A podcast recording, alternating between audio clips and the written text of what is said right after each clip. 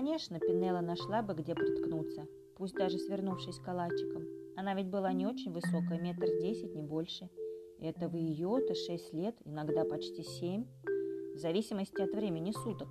По утрам, понятное дело, Пинелла бывала чуточку младше, а к вечеру становилась старше. Но Пинелла не хотела спать ни на музыкальном центре, ни вообще нигде в доме, тем более на балконе. Она решила поселиться в саду на старом мирабелевом дереве. Там Пинелла обустроила себе гнездышко из пяти подушек, восьми одеял и одной занавески для душа на случай дождя. Почему Пинелла росла медленнее других детей? Почему она жила на дереве? Ответ один. Потому что Пинелла умела летать. Нет-нет, не во сне летать, а по-настоящему. Примерно тогда, когда дети начинают ползать, Пинелла впервые поднялась в воздух, и никто не знал почему. Может, наша дочь тоже неизвестная науке уникальная форма жизни – размышлял вслух папа, когда Пинелла в возрасте 6 месяцев и 23 дней облетела вершину Баобаба. Летающий ребенок. «Я так не думаю», – возразила мама. «Разве у уникальных форм жизни бывают нормальные родители, как мы с тобой? Скорее, наш ребенок – самая обычная форма жизни, только со своим уникальным талантом». «Может, ты что-нибудь такое съела во время беременности?» предположил папа. В джунглях всякое может быть. Может, согласилась мама. На этом они и успокоились. Так или иначе, поскольку часть необходимой для роста энергии Пинелла тратила на полеты, она всегда оставалась чуточку ниже сверстников. А на дереве жила, потому что оттуда можно в любое время полетать куда угодно, даже окно открывать не нужно. Логично, правда?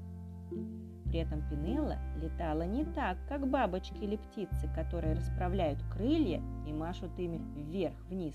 Совсем не так.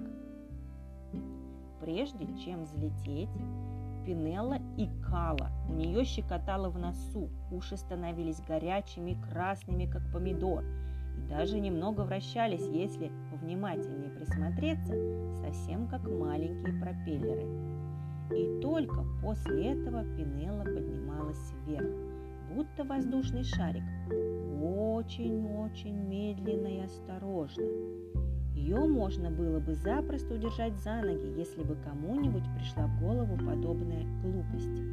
Уже довольно высоко, где-то на уровне второго этажа, она животом ложилась на воздух, вытянув шею и, выставив вперед подбородок, раскидывала руки – и дальше передвигалась горизонтально.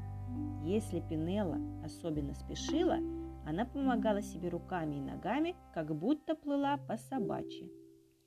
Сожалению, в городке на берегу озера Пинелла могла летать только по ночам. Днем она ходила, как все нормальные дети, потому что обещала родителям никого не пугать. Люди уж точно удивились бы, увидев девочку в небе – Кое-кто мог бы от неожиданности врезаться в дерево и набить огромную шишку или, к примеру, подавиться, если в это время ел яблоко. В общем, Пинелла старалась летать по ночам. Но иногда взлетала случайно, к примеру, когда думала о полете. Мысли ведь часто приходят сами собой, и тут уж ничего не поделаешь.